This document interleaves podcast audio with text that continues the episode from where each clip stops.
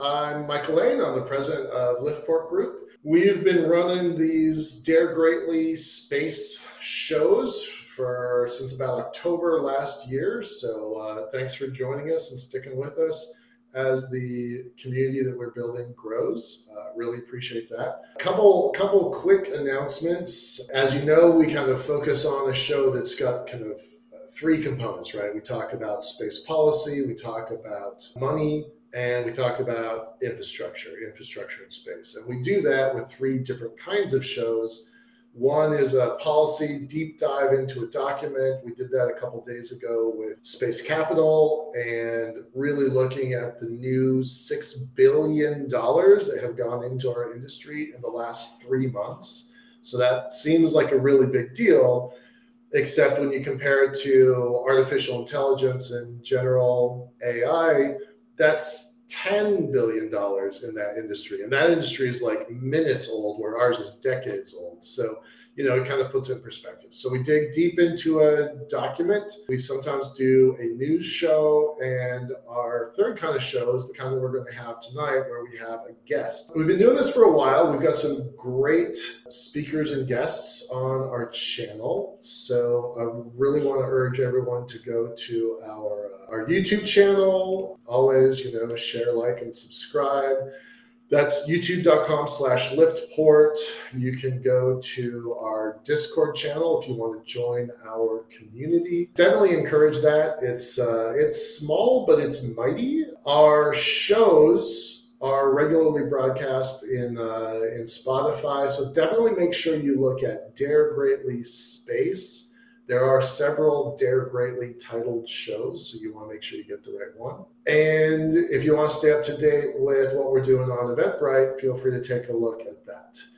Uh, we've got some stuff coming up in the near future. We're hosting the Mars Coin Expo. I'll put a link to that up in a moment. That is the only cryptocurrency backed by physics. So just let that sink in for a second I wouldn't. I'm not normally somebody who uh, promotes, you know, digital currencies, but but this one's definitely got my attention. So we're happy to host them. This is our third time hosting them. We've got some kind of big stuff happening next week on Tuesday. I can't name who the uh, uh, speaker is, but the Space Frontier Foundation is kicking off their Pioneers series, Pioneers of Space Commercialization.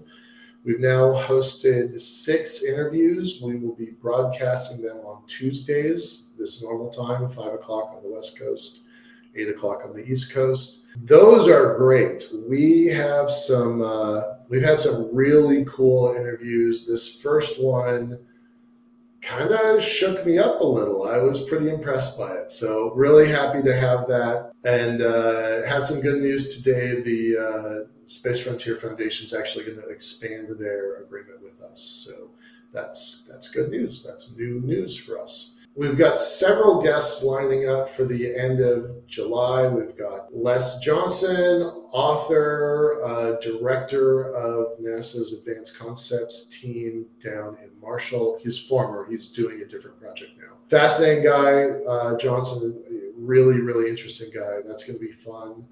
We've got the folks from Gravitics and Starfish going to join us here in the next few weeks. Just this afternoon, we got a commitment from some folks at ANSYS who are going to join us. So yeah, it's it's been really fun uh, scheduling these things, and there's some other stuff kind of in the works. So we'll get there.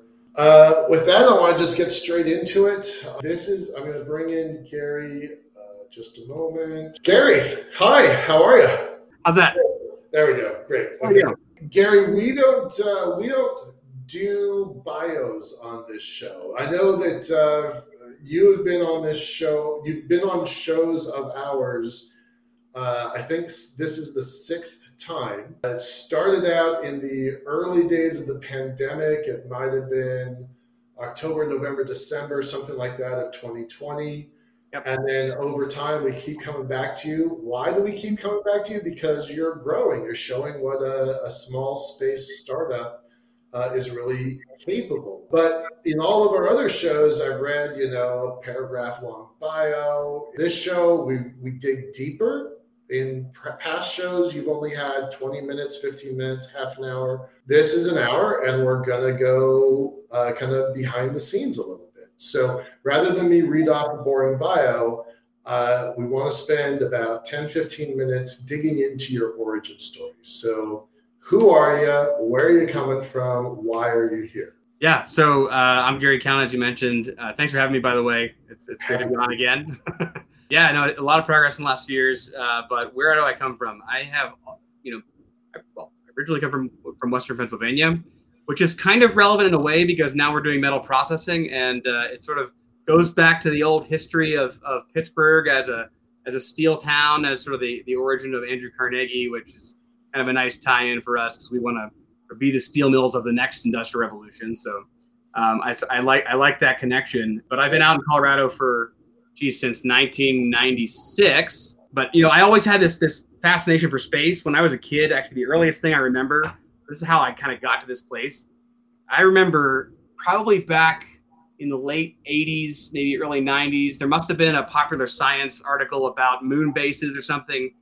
And I wish my parents had saved this thing that I made, but I had you know taped together like 18 pages of graph paper and I drew out this like intricate lunar base with all the things that I thought should go on a lunar base. Right. And you know, it, it, it really is kind of evidence of, of how I've had this interest since since uh, since the early days of, of my life. But ended up going to the Air Force Academy. I thought that was my ticket to become an astronaut. I would go and, and like probably I don't know how many other cadets have gone to the Air Force Academy thinking I know I'll go I'll get an astro degree I'll uh, I'll become a test pilot and then I'll become an astronaut right like right. check, check, that, check. that's kind of the traditional path right so you know I, I I went that that way but while I was there quickly figured out that maybe the military lifestyle wasn't quite right for me hadn't you know hadn't explored uh, my young freedom uh, prior prior to that very much, and I just kind of balked at the at the constraints that you know you get from a military environment.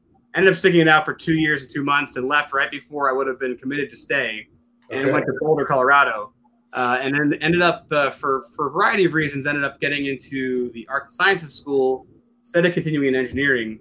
Actually thought that I could transfer to engineering, you know, because I was doing all these academic credits and it was doing well at the academy, be a piece of cake, right? And right, I get to you, and I just completely underestimated the difficulty of going from no freedom to absolute freedom as like a you know 19 year old kid. Yeah. Anyway, my grades weren't great that first semester, and, and transferring over wasn't really an option anymore. So I sort of adapted and pivoted a little bit in my own life, and uh, decided to do economics with a business minor. Always had this eye on entrepreneurship as well. So this was, you know, I had done some stuff when I was much younger, of course, like a lot of kids do, but but here's where I really started to try things out. Had some friends that kind of inspired me as well, and ended up starting my first startup right out of college. And that, in, in a way, was sort of my way of uh, exploring that creative engineering sort of capability to make stuff. And I created a company called Night Riders, where we drove people home in their own cars and they had too much to drink. Sort of like, uh, you know, it, it, achieved some of the goals that Uber does today, yeah. but before there were smartphones, before there was Uber, this was 2001 to 2005. Okay. And this was my first startup experience. And, you know, it was a challenging kind of business to run, but you know, in the end, couldn't quite make a profit at it. We did raise some money, kind of went through the whole life cycle of business, sort of scrappy bootstrap, get things going then raised a little bit of money from angel investors, completely underestimated how much to raise. You know, like all the mistakes that you can make as a startup, had to learn the hard way. It was like an MBA in real time. Um, and, and, and then went went through that process. And at that, you know, in that process, I was already already had not that great a credit. I had like really literally nothing to lose. So it was right, yeah. all on the line. There was no plan B. It was just going to do this business. It's going to be massive. We're going to be multi-hundred million dollar business. We had this map of the United States and all the cities we were going to go to. Yeah, right. exactly. Cannot be a timid entrepreneur. Uh, right? yeah, especially if you're trying to raise money at, at, at, like 22 years old, like that. No, no, you know, I don't no know. Way. I don't know any successful capital raise that starts with. I'm going to start small, right? right from outside investors, that's just not how it works. But yeah. so yes, we, we did that, and you know it, it, was successful in many ways. We you know we took a lot of people home safely. We created this whole concept. We were able to you know get it to work and everything. but it was very hard to make a profit. And you know, we didn't have the you know contractor model that Uber has today. Um, it was employees because we wanted to tell them how to dress, we wanted to tell them where to be and how to behave. So they really were employees, right? Yeah. And and most people don't want to work for like two hours when there's this peak demand. So you know, we we were employing people for longer than we needed them, and so they were not they were underutilized in the front and back end, and they were you know, overutilized in the middle. And we demand. So there was a lot of challenges just fundamentally to the business. Uh, but they go through the whole life cycle. We expanded from Boulder to Denver and went through the whole process. In the end, though, you know, because there was no plan B, we just ran that thing until like people started turning things off on us, like until we hadn't paid our bills and they right. locked the doors on the warehouse where we kept our stuff, and you know, our phones got shut off and, and all that kind of stuff. So they, it was it was a real like go for broke, right? And and um, you know, uh, in the end, that's what happened. Yeah. And we it was it was a very emotional like challenging experience. Give me give me those years. This was uh, we, we we operated from 2001 to 2005. Okay. Uh, no, I started that business. Uh, yeah, I, w- uh, well, I was born in '78, so I would have been 22, I guess, when we started the business. Okay, 22 to 26. Okay, all right, all right. That's, uh, that's right before I right right before I graduated from college when we started the business. So right. Okay. And so you know, you're 26 and broke, right? You're you're 26. You've gone to the academy. Uh, didn't like the constraints. Mm-hmm. Left. Went to school. Didn't like the first program. Shifted programs and then created Night Night Driver. Is that Night Riders is what you call it. We rode around on motorcycles at night. Right. Okay. Right. Okay. I mean, that's that's a lot. I mean, that's a lot at 26. Nice job. Yeah. Right yeah. Yeah. It was it was a lot. I mean, it, it, it, didn't. It was fun. You know, it was like it was you know it was time of my life really at that point. But you know, then I had to go through the whole mess of experience of like. Okay, now what's my identity after my business collapsed? And that was my identity, you know, as a young startup founder and sort of spent many years kind of recovering from that. So I went into the corporate world, did some consulting work for for a, a, consulting company, did then moved into their finance department. I was really interested in investments, so I got my charter financial analyst designation to manage manage equities and do the analysis and whatnot. Uh, spent some time doing FP&A kind of stuff, and then went into a boutique asset manager for a few years where I was running their portfolio strategies and doing trades. So it was a very small firm. So we, we kind of did a lot of everything. Tried my hand at that for a while. Their strategy started to not work so great. So we, you know, I left. We were, I was about to have a baby. I left and tried to find a job that was, you know, more like had more upward trajectory built into it. I'm back in an FP&A in a SaaS software kind of role here in Denver it was a company that was involved in workforce management. And so I, w- I ended up starting out as like a, I don't know, senior manager or something, ended up as the director of finance at that company. And then all the while, right around 20, you know, I was still kind of tracking the space industry this whole time. Right. Trying to figure out how to get into it. Always sort of feeling like there were moments where I felt like only 30% of my brain was being focused on the work that I was doing because I was kind of bored with this, you know, just finance work. You have a question? How, how, I mean, having an MFA, not Masters in Fine Arts, but financial analyst, that's a pretty rare skill in this field, right? A lot, a lot of people come in with engineering and they want to be managers. Me, I'm a manager that likes to speak engineering language, right? Like, but but a finance degree in this sector is pretty rare, right? How many MFAs in this field do you know? I don't think I know any of. It's a CFA. I don't think I know any of the CFAs in oh, CFA. CFA. Right. So you, I'm gonna I'm gonna make an exaggeration and say you know a hundred or five hundred or a thousand people in the sector. Something like that, probably. How, how, many are CFAs? Very, very, very few. Maybe one or two. Right. I could probably go through my LinkedIn and find figure it out. But right. Right, but it's but it's not it's not an ME, it's not a double E, it's not a PhD, right? I mean, it's a pretty how and we're gonna yeah yeah. how did you springboard from a finance background to space? Now you say okay only 30% of your brain was occupied you're bored okay you're daydreaming yep. space how did how did because there's a lot of ways you could have gone right there's a lot of things you could have done that was yep. not space so why? i mean I, I, I, considered going back to school to become an, an engineer i'll like start over basically because okay. that was what all the cool jobs looked like they were doing um, and you don't really see the other roles that you have in space industry advertised so much, you know, yeah. from space companies. But I was watching, you know, SpaceX do what it was doing around that time frame, and things really started to take off. You know, I saw planetary resources and deep space industries were were well funded around like 2017, 2016. Some of that stuff was starting to happen, and I really felt like you know now was the time, and I wanted I like desperately wanted to get in, but didn't know how. And I I found out about the uh, International Space University, and that really was my it became the alternative to like going back to school to become an engineer, and that was how I got my seat at the table okay, now there might be another way to do this. So at first, I wasn't sure if it was real. You know, I think this is a common thing that people feel like when they hear about it, but it's just not that well known, and it doesn't sound like something that would exist, but it does, and it's been around for a while. And I learned that from talking to other people who you know have been through the program, did my due diligence, and decided it was you know it was worth attending. Um, you know, that was really, I mean, that was that became the next best time of my life because I spent nine weeks kind of immersed in space. But that was my way of getting into the into the space industry. I used ISU as sort of I kind of needed a a reason to feel like I had a justification to sit at that space table.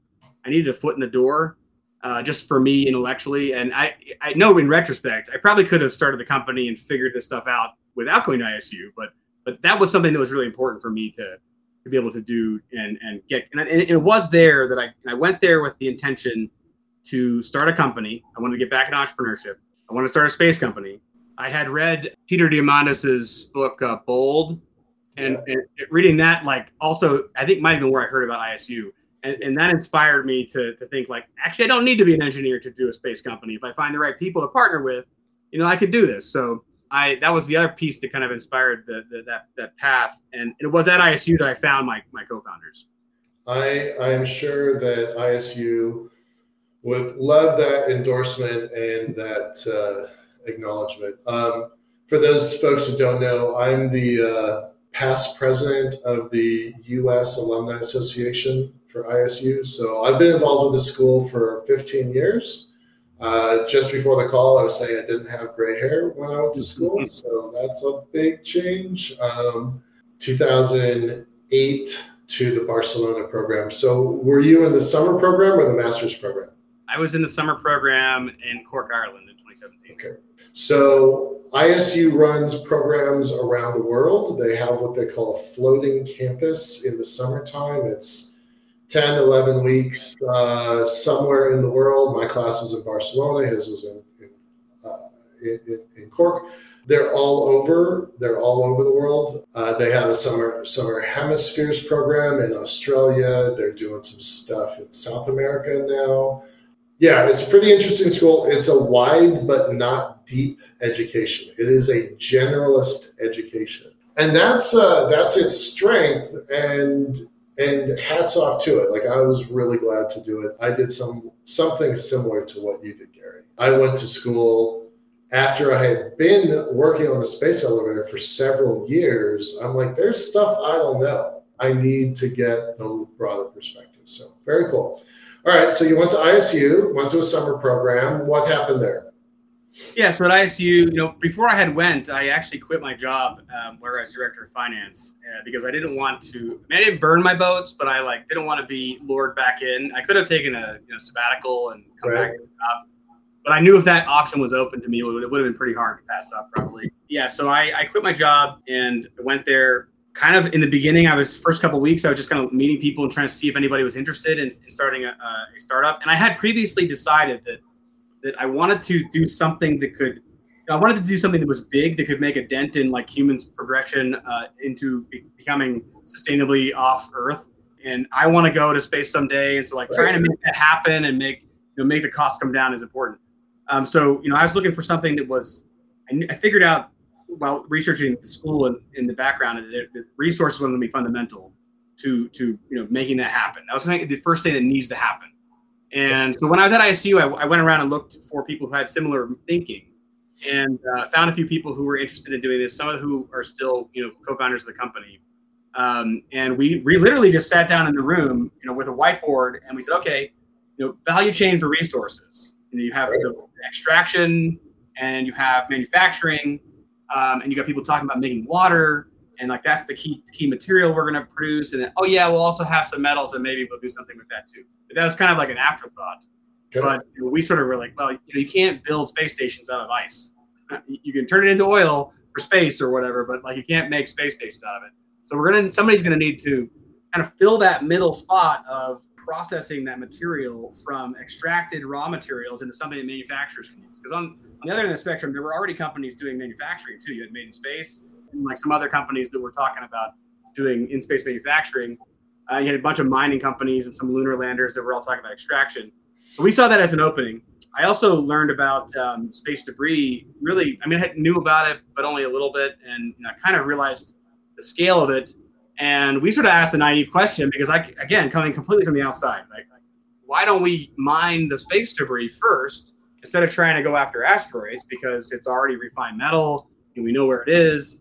Um, I mean, obviously there are some like challenges, you know, in terms of orbits and, and that sort of thing. But that was the, the question we asked, and we asked that to one of the co-founders of Made in Space when he was doing a class to, uh, with us, a presentation to our class, and um, uh, you know, he's like, yeah, I mean, I've been wanting somebody to, to do that. Like, that would be great. If you can make materials, we could probably use them. So, like, that was not all we needed was to say, okay, this will be the first thing we make. We'll use that as a way to to uh, develop the metal processing capability in space. And then when the asteroid materials and the, and the, lunar materials become available, we will already know how to process metal in space. And also, we can make this thing valuable that's currently just a big, you know, cleanup project. Um, and that might close the economic loop on space debris removal. So that sort of kills two birds with one stone in a way, um, and makes the whole project more valuable. So that was how it started originally. Okay. Uh, is that about the time when you kind of did this, like, I'm going to call it a divergence into Luxembourg? Because you were waiting on Luxembourg for a long time. Yeah, that's right. So, so I was the only American on the co-founding team originally. Yeah. Um, so bringing the rest of the team to the United States seemed very difficult. Right. And, and Luxembourg had just announced their Space Resources Initiative. So we're like, well, you know, maybe being a small fish in a small pond is better than being a small fish in a giant pond. So like we could take our chances at Luxembourg. It's very targeted to what we're doing they were right down, you know, right in Europe. Um, you know, and and they had had right at that time when we were leaving ISU, uh, they had a, a, a, contest, space exploration masters contest that was right. all around resource extraction. So like, well, let's just throw our idea in there. Didn't get very far because it was pretty immature at that point. But um, but but one of our classmates got all the way through like to the finals. Oh. She, I don't think she got to the very final round, but she got through most of it. And she told us what, what they did when they brought her to Luxembourg and how they introduced her to these people and also, just coincidentally, Gary Martin, who was one of our um, advisors at yeah. ISU, had just moved from NASA or was about to to the Luxembourg Space Agency or Ministry of Economy at that time. Right. And um, and so we're like, well, we know somebody over there. We can get all those meetings. So you know, we just went and recreated our own meeting schedule right before a conference they had, and they liked the idea uh, at a high level. And so you know, they encouraged us to propose it uh, to to their Luxembourg Space Agency as an investment opportunity. We went through a few rounds with them. The idea was different than it is now. It was yeah. much bigger project. We were talking about building like a five kilo, you know, five thousand kilo platform in geo, and it was going to be like, you know, it would have been like a billion dollar project. Right. and and you know, this was like okay, but we, we didn't have any money. We didn't know really what we're doing. Like, so they're like, I don't know, like we like the idea, but this is a bit ambitious. Like you right. have yeah. revenues and stuff and we hadn't figured out how to make it smaller. Um, so we went through a few rounds with them, couldn't quite get them over the hump, uh, and you know, and then we decided to move the company to, to the United States. We did. I think that's when I first encountered you, right? I think it was a ISU connection that started our, our, our mm-hmm. conversation. Yeah, possibly.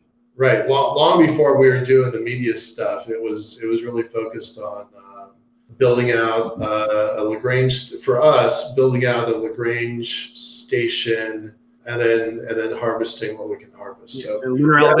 was the, was the idea then. Uh, okay, uh, so what year is that? That's um, we moved the company in 2019. 2019, yeah, yeah. Okay. So then the world caught fire in 2020. So let's talk about let's talk about 2020, right? Uh, where where were you biologically, physically in the world? Where were you like mentally, emotionally, and where where was the company at? Yeah, so I was in Denver. You know, the company had gone through three rounds of cycles with Luxembourg. We had been turned down, but they kind of like, you can apply again. And we're like, okay, you know, three is enough. We get the idea. So right, yeah.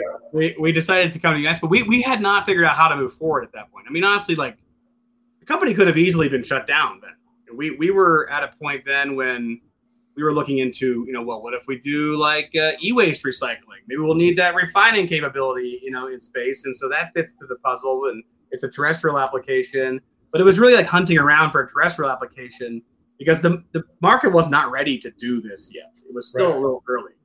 And uh, we haven't actually talked about what you're doing, so just kind of keep that in mind when we're talking about that. Oh, right, yeah. So, well, okay, we were trying to develop a technology to, to melt down and process space debris and turn it into materials for manufacturing, basically. Right, is, the, right. is the long and short of it.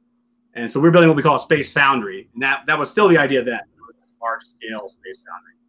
Um, and uh, and so anyway, we, we were trying to figure this out. We knew we would need a refining capability at some point. We wanted to have one um, so that we could not just melt things down, we could also separate them into different elements and then reconstitute them into different alloys and so on.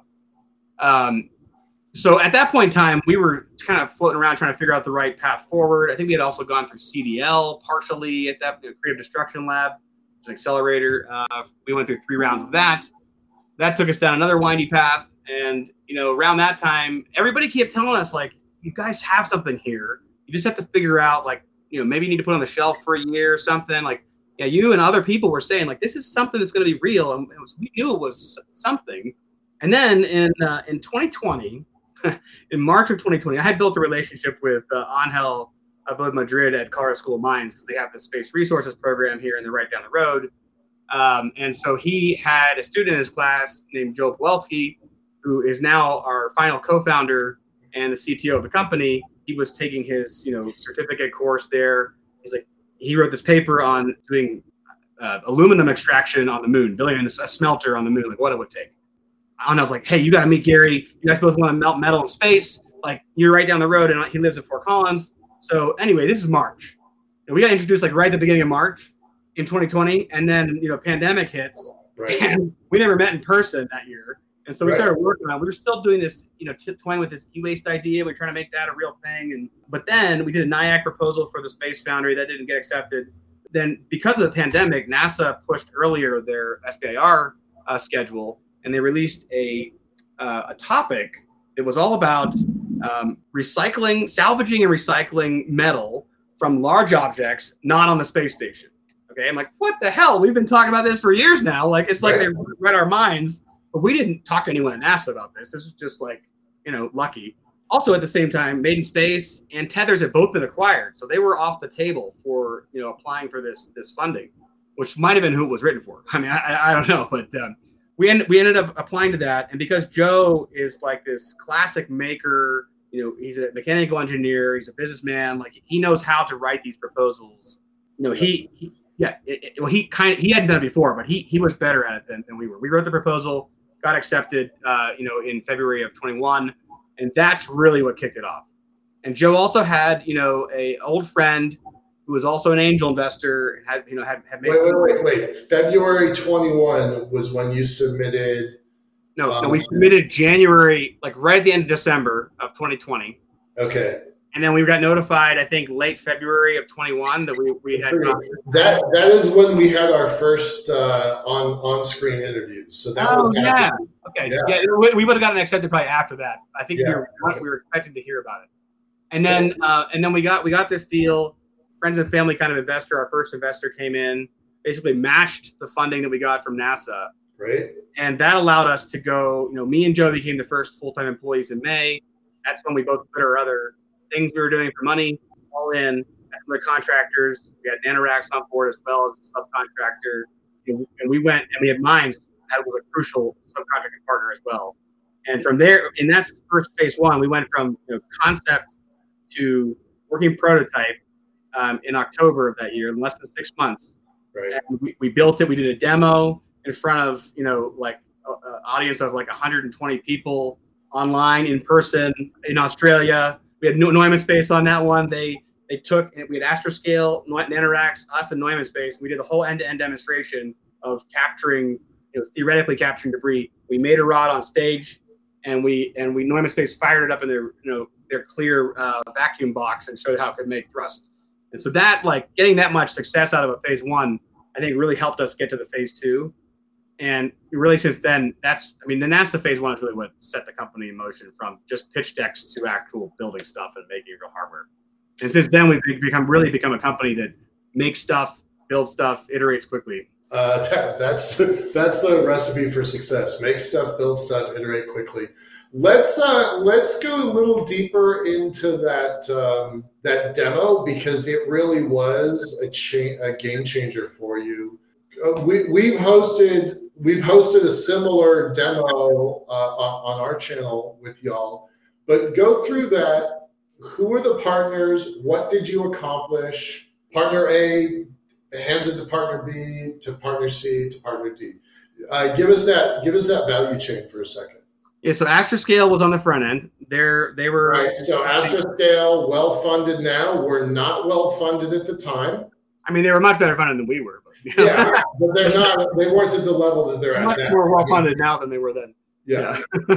but they had just opened up their Denver office, I think, or they were about to. So it's kind of around that time frame. They had people in the U.S. at that point. And, which is in Denver also. I know the answer, but what does Astroscale do? Yeah, Astroscale does debris removal, and now they've also expanded into um, satellite servicing, and so they, they right. kind of so they're going to go out and find stuff, right? Correct. So th- their role was to be the trucks that go out and get the materials. Okay. Go get the materials. NanoRacks it was at that time they were focusing on two concepts that were relevant. They had their cutting technology, which was related to this outpost program, um, which was all about taking existing upper stages and turning them into modules um, or like extended platforms for doing stuff. So um, they were about to test this cutting technology, what they have now since tested in orbit. Um, but anyway, they did a presentation. So Astroscale presented on capture, NanoRacks presented on on cutting, as well as the Outpost program, which would be a great place to host, you know, this recycling concept. And then we had our machine, which was our first prototype, which had this like investment casting system. I actually have like uh, samples from that one here with me. So this is like a little a little ingot basically that we cast in in a mold um, that was you know we used a strip of metal that went down. We melted down the metal, uh, cast it in a mold, and um, you know popped out a rod. And I stood there and like acted like I was the robot arm. You know, it's going to take it out. Uh, but uh, yeah, it, was it was it, you know it almost got stuck, and we had a backup plan like if that was going to happen, but um, you know gave it a little wiggle, and it, it, it, finished its process, and we made two, we made two rods there on stage, and then um, and then we handed it off to uh, Neumann Space over Zoom, and uh, and we they were the ones who um, you know how we had sent them a rod ahead of time, which had it was a, like one of these and had a, a little hole drilled to the center and the way their thing works is it has a spark maker on top that turns the metal into plasma, and that works a plasma thruster. So we had sent it to them. They fired it up. They showed that we could basically take that debris that we had melted down and turn it into a rod and use it for propulsion. So we have captured space debris, use it for propulsion. And what that unlocks in in the you know the, the solution set for space is that means you can take a fraction of the mass of a debris object, turn it into propellant, and use it to go get the next debris object. And you have material left over that you can use to build stuff with or sell propellant to, to Space Force or whoever. Um, and, and I, actually, that whole concept is what our recently awarded Space Force Direct to Phase 2 is all about as well. So there's definitely some you know crossover from from these concepts. Some of the right. Amazing, amazing. All right, so that took you from three people with part-time gigs trying to kind of make this thing work to uh, where where are you at now? Uh, you just told me just independently, but that took you from three people to what? So so that that project was two full time, me and Joe, and then we had a couple of like consultants helping us as well. Um, and then the co-founders, the rest of the co-founders were, you know, Walter and Toby, who were over in, in Europe, were still involved as well, but they were working other jobs. Um, and so, and now, now Joe was the, the other co-founder, and Kai Staats was also co-founder, is also a co-founder of the company too, and he was involved in the company at that time as well. We were we were the co-founders basically. Um, at the end of that, really like and very importantly, uh, this guy Steve Ward came on board just to kind of help out. He had moved to town. He knew Joe through his hobby of uh, of Tesla coils, and um, is kind of uh, has is an inventor on that side, um, master at electronics and so he came on and was just kind of helping out with the demo and then started to help Joe out with more things um, and took our power electronics that we had for that system from a box that was like a toaster oven down to this little card size thing. and so that that was a kind of amazing breakthrough between SBIRs. Right. Um, and that has led to some other opportunities, you know, that are, are happening now. But uh, that that took us into at the end of your, your phase one, you proposed a phase two. You know, we were let's see, two two full time plus co-founders and and some contractors. Then we got our phase two from NASA, um, which we found out about in late February of, uh, of 2022, um, and started working on that in May of 2022. Um, and still at that point in time, we were uh, just a, a, few people. Um, see, when did we bring on Lee? Lee, let's see, it's 2023, and uh, and we brought on Lee Steinke, who was our first like executive level hire, um, oil and gas background, and getting into the space industry. I know you know her. Um, so she came on, and, and I, I, think I pointed her your direction. Like I think oh, it's awesome. I don't think it's. I don't think it's. Like, I know her. Uh, she took over my job at uh, Conversations for the Future. I was the host for the Foundation for the Future. She took over that role. Peace out. I, I, but I was just super impressed by her, and she was trying to figure out how to get into the industry. And I'm like, call Gary. I, am a hundred percent sure that that's. Oh, awesome. Well, that's that's great, and I appreciate that because she's been an amazing part of the company. So she came on as a you know kind of a consultant at first, helped us through some really chaotic applications and things, which was a great test for you know whether she really wanted to hang out with us or not, um, and she liked it.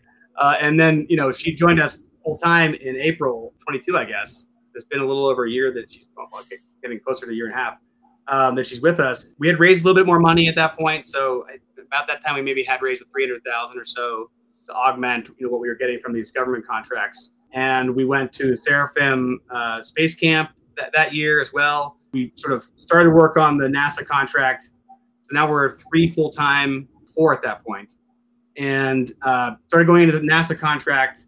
That was, I guess, middle, you know, summer of 2022. We went through the Seraphim Space Camp over that summer, we closed out our pre-seed round, and raised 665,000 in that.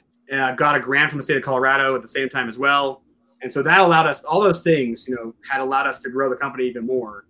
Today we are uh, 12 people, so we've really, you know, and, and like that last year we did 220,000 dollars in revenue, you know, from that NASA contract mainly, and you know this year we're on track to do 2.2 million. So like it's been a, a massive wow. growth uh, in in uh, the company. God, that's amazing. I mean, sincerely, c- congratulations. I mean, yeah, to, to kind of like in this industry, it's pretty hard to have a plan, execute to plan, and succeed, right? You know, so to go from I can I can really visualize uh, you hanging out with your buddies at ISU. Maybe there was beer involved. and, because it's ISU. Maybe daily, yeah. maybe, also Ireland. maybe there was beer involved. Maybe I'm not not putting you on the spot. I just have a hunch. Yeah. Um, but imagining like, okay, what does this future look like? Okay, we want to do resources, or we don't want to do resource extraction. We want to do resource uh, refinement. That's a hole out in the industry, and then step by laborious step you get there. That's yeah. remarkable. That's remarkable. we're not doing it in space yet, but we, we are yeah, we are working on an opportunity to do it in 2025. Yeah, I'm gonna I'm gonna post one of the images. Uh, oh yeah, that, that was the thing that happened last year. Yeah. Uh, as part of our NASA project, um, you know, we we wanted to test out the next version of the system in in a parabolic flight. So that was part of the part of the plan, and yeah. that's us doing the parabolic flight back in November. So we actually have flown what you see here uh, uh, on the two thing, the two machines you see on the back there is is the uh, casting portion of the machine. Okay. And what you can't see on the inside of is this other box. That, so that the guy in front of the box sitting down is Steve Ward. Chris Fisher is also back there in the corner, right right behind me. He was running that casting machine as well. So there's a casting machine, and then there's another machine that does multi-coil um, electromagnetic induction to control the melt. The idea there is when the we get I saw that was just astounding. The the the, uh, the melting oh yeah coil that you did live on screen uh, was pretty pretty astounding. And so you've taken this hard natural state piece of was it aluminum? What was it? Well, it's a it's just 6061 aluminum, a pretty common right. material. So just a just a standard bar of aluminum. Yep. Uh, Use this induction coil, melted it into slag, and then reshaped it into something else. Uh, now you've done that on on zero G, right? Yeah, so we, we had our first experiment in zero G uh, doing the next version. So that that first one was a it was a uh, in what they call investment casting, so casting into a mold, right? Now what we're doing is building a continuous casting system, and the idea there is that if it's continuous casting, you know, on Earth they use that to make things like railroads and, and stuff that's long, um, and so you on Earth you have you know you have molten metal in a vat and it, it flows down through a uh, you know some kind of rolling device that changes its shape and then it runs down the line and cools off. The, the, the goal is to you know make when it when it changes its shape and freezes the outside shell, you freeze the outside shell enough to keep it from changing its shape back to a blob, but inside is still molten. Right. Um, and also in space we don't have the benefit of gravity, so we need know, we need another method. So uh, I'll talk about that first, and then I'll talk about what happened with with the with the melting. The, the coils system we have now is a multiple coil system, and the idea there is that we can actually control a magnetic minimum inside those coils contactlessly, and then with another coil we can melt it, um, and so that it melts the molten material, and then the other coils control its position, and that stands in for gravity in this process. So it, it both heats the metal and moves it through to the continuous casting wheels or, or the mechanism we use to cast it with, and then um, that rod gets formed. When we did this on on, the, on that version, we had two wheels that were basically like pulleys. So think about two pulleys coming together and make a circle shape in the middle, um, and and that's where they freeze. But the line that's actually freezing them is very thin, and so it has to be very precise the timing and the temperature and the speed and everything. Um, and you only have 20 seconds or so on these parabolic flights for, of microgravity, which we thought was enough, we calculated was enough, but there was a little delay in the thing getting started. And so by the time it actually started to push molten metal through the wheels, we were we only had a few seconds left of micro G. So about like this much of it got cast in zero G. Okay. And then we did hyper G, and there's all this molten metal inside this little shell, and it's went like this. and, and the rest of it cast, but it was casting under 2G, basically at that point. okay. So Chris, like like a superhuman, was standing there in front of this machine under hypergravity, like taking off the wheels, like undoing parts, you know, stopping during microgravity, just can't do anything, and then you know basically putting it back together again through a couple cycles of the flight. Um, and we tried to run it again. There were some other issues, but you know, like these things, the point of these things is to understand the parameters that you need to change and adjust so you can get it right the next time around. So we have another one scheduled for upcoming at the end of November this year as well. Um, Nice. If, next if- if you need anybody to like carry luggage or just, you know, yeah, I, I want to do a flight. I want to do a flight. well, I mean, you need to do one. They're so amazing. Yeah. All right. That is that's a remarkable story. All right, so that's kind of where where you've come from. Uh, we always talk about money here, so non-dilutive capital. Others other people call them contracts. Revenue. yeah, right. how, how much how much revenue uh, in total? Broad broad numbers, but give us something we can use. Yeah. So so far, um, you know, you take this the pre-seed money and the government contracts. We had two hundred fifty thousand in a grant from the state of Colorado. I mean, that's you know, I, most people wouldn't call that a contract, I guess. Um, we had our pre-seed revenue you know, in- investment, which was six sixty-five. You add those two things together with our, our two contracts we've now won, which was you know 125 from phase one with NASA, another 800,000 in phase two, and we just won a 1.7 million dollar contract uh, for direct to phase two from the Space Force, which started in March. So all that together is just under four million dollars in you know contracts. Um, and then we recently had our first commercial sale of this power converter product that has kind of spun out of some of this work as well, um, which is smaller dollars. I can't talk much about the details on, on the, the value of it, but it's still our first sale of, of an actual product for commercial purposes. So, you know, that that was pretty exciting as well. But Still, I mean, basically zero to four million in call it two and a half years. yeah, Two basically. and a half hard, lots of work years, but still, I mean, that's the kind of story that you know individually. You know, I have a small company. Once upon a time, you and I talked about how similar our companies mm-hmm. were, right? Um, and uh, you know, to, to see you just jump so far in such a more short amount of time, it, it gives me individually, it gives my team hope, it gives all an industry saying, okay, there is a path. If you have the right niche, the right product, the right team, uh, there's a path to grow the vision from, I'm going to say, a drunk whiteboarded ISU into a uh, into a, uh, a, a real company with a real team with a real chance of changing the future. So. Yeah, a, lot, a lot of stubbornness going into that one. yeah, yeah, yeah, yeah. It, it costs, right? This is a journey of of joy and frustration, of mm. commitment and determination yeah, there's a cost to it for sure. Yeah, yeah. All right, so what's uh, so that's where you're at now. You're doing a direct to phase two for Space Force. You finished. Yep. You you finished the NASA uh, phase two or not? So the NASA phase two officially ends um, in a year in May, uh, but we are already like way ahead of schedule. So we've pretty much done most of the work there. Um, Colorado School of Mines is a huge partner on that one, and they're they're still working on the detail, you know, some more work for the the coil architecture and the math around all that, making that actually work well.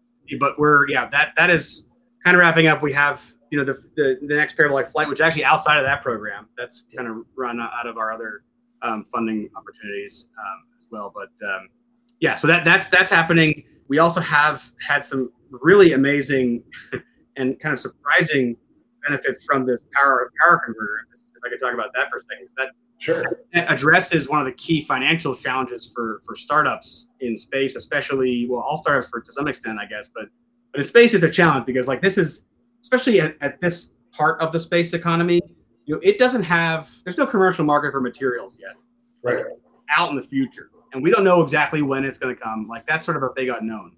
Um, the government is interested in these technologies because we need to have them ready when we need to have them ready. You got to start now, but Right. Uh, but you know, to find a way to get across that gap, we have to find some sort of today commercial revenue. So you're not just dependent upon burning investor capital constantly right. and giving away more equity in your company. The investors don't like that plan, and they right. don't keep funding it. And they, they won't, and they won't. Often they won't invest in it if that's the plan anyway. It's too right. far out, right? Um, and so we we were we built this power converter. I told you how Steve uh, was like instrumental into shrinking it down, right? and he had this you know kind of outsider's perspective on how to architecture that thing um, and so we we built this power converter for our furnace because we needed to take a dc current turn into high frequency high power ac current um, and we were you know at csu with neumann space like talking about how we are going to make propellant for their thruster and, uh, and we were talking to the experts at their propulsion um, their plasma propulsion laboratory up there and the guy's like you know this thing is a lot like a ppu for electric propulsion like you could just like change, add a couple of this and that, and like this would be kind of an interesting electric propulsion system. You know, if, if the numbers work the way you think they are. It's like, oh, that's cool. So we sort of investigate that a little bit, and because Steve is a brilliant maker, also, you know, he, he's like, yeah, let's just like try something out. You know, let's make a PPU and, and run a Hall effect thruster in the lab and test it out. Sure. and so back in February, we did exactly that and it worked at like 98% efficiency it's got a great you know mass and, and size uh, factor better than what's out there on the market and crucially it's high power so we've learned that there's a lot of cots you know power uh, power units you can get for you know 100 watts 200 watts kind of systems but once you get above 500 watts 1000 watts there's not a lot off the shelf and these ppus are made you know bespoke for these projects and they have to get qualified every time and like they're you know it's expensive and and and there's not a lot of suppliers for these things apparently. Um, and so we thought, well, there's something there. It works. We'd also talked to Safran at at space at the IAC in Paris the previous year, and they were kind of interested in this idea a little bit. And and then we talked with them again, and uh, and so you know where this is all wra- wrapped into is we have been able to now um, we have it sold for a more of an ISAM solution uh, that's that's going to be delivered here soon over the summer, which will be the first. Uh, in space assembly and manufacturing. Yeah, something along in that in that ballpark. Um, and and then for Safran, they've followed through with this interest they have. And recently, we had um, had them here in Colorado. We they brought over one of their you know one and a half to two and a half kilowatt size power thrusters, uh, their Hall effect thruster, there's electric propulsion system, and they wanted to see if we could integrate that with our you know PPU concept. And what we designed it to be is this sort of what we, you know we call it a modular configurable electric uh, power converter, which you could say is MCEPC if you spell out the letters.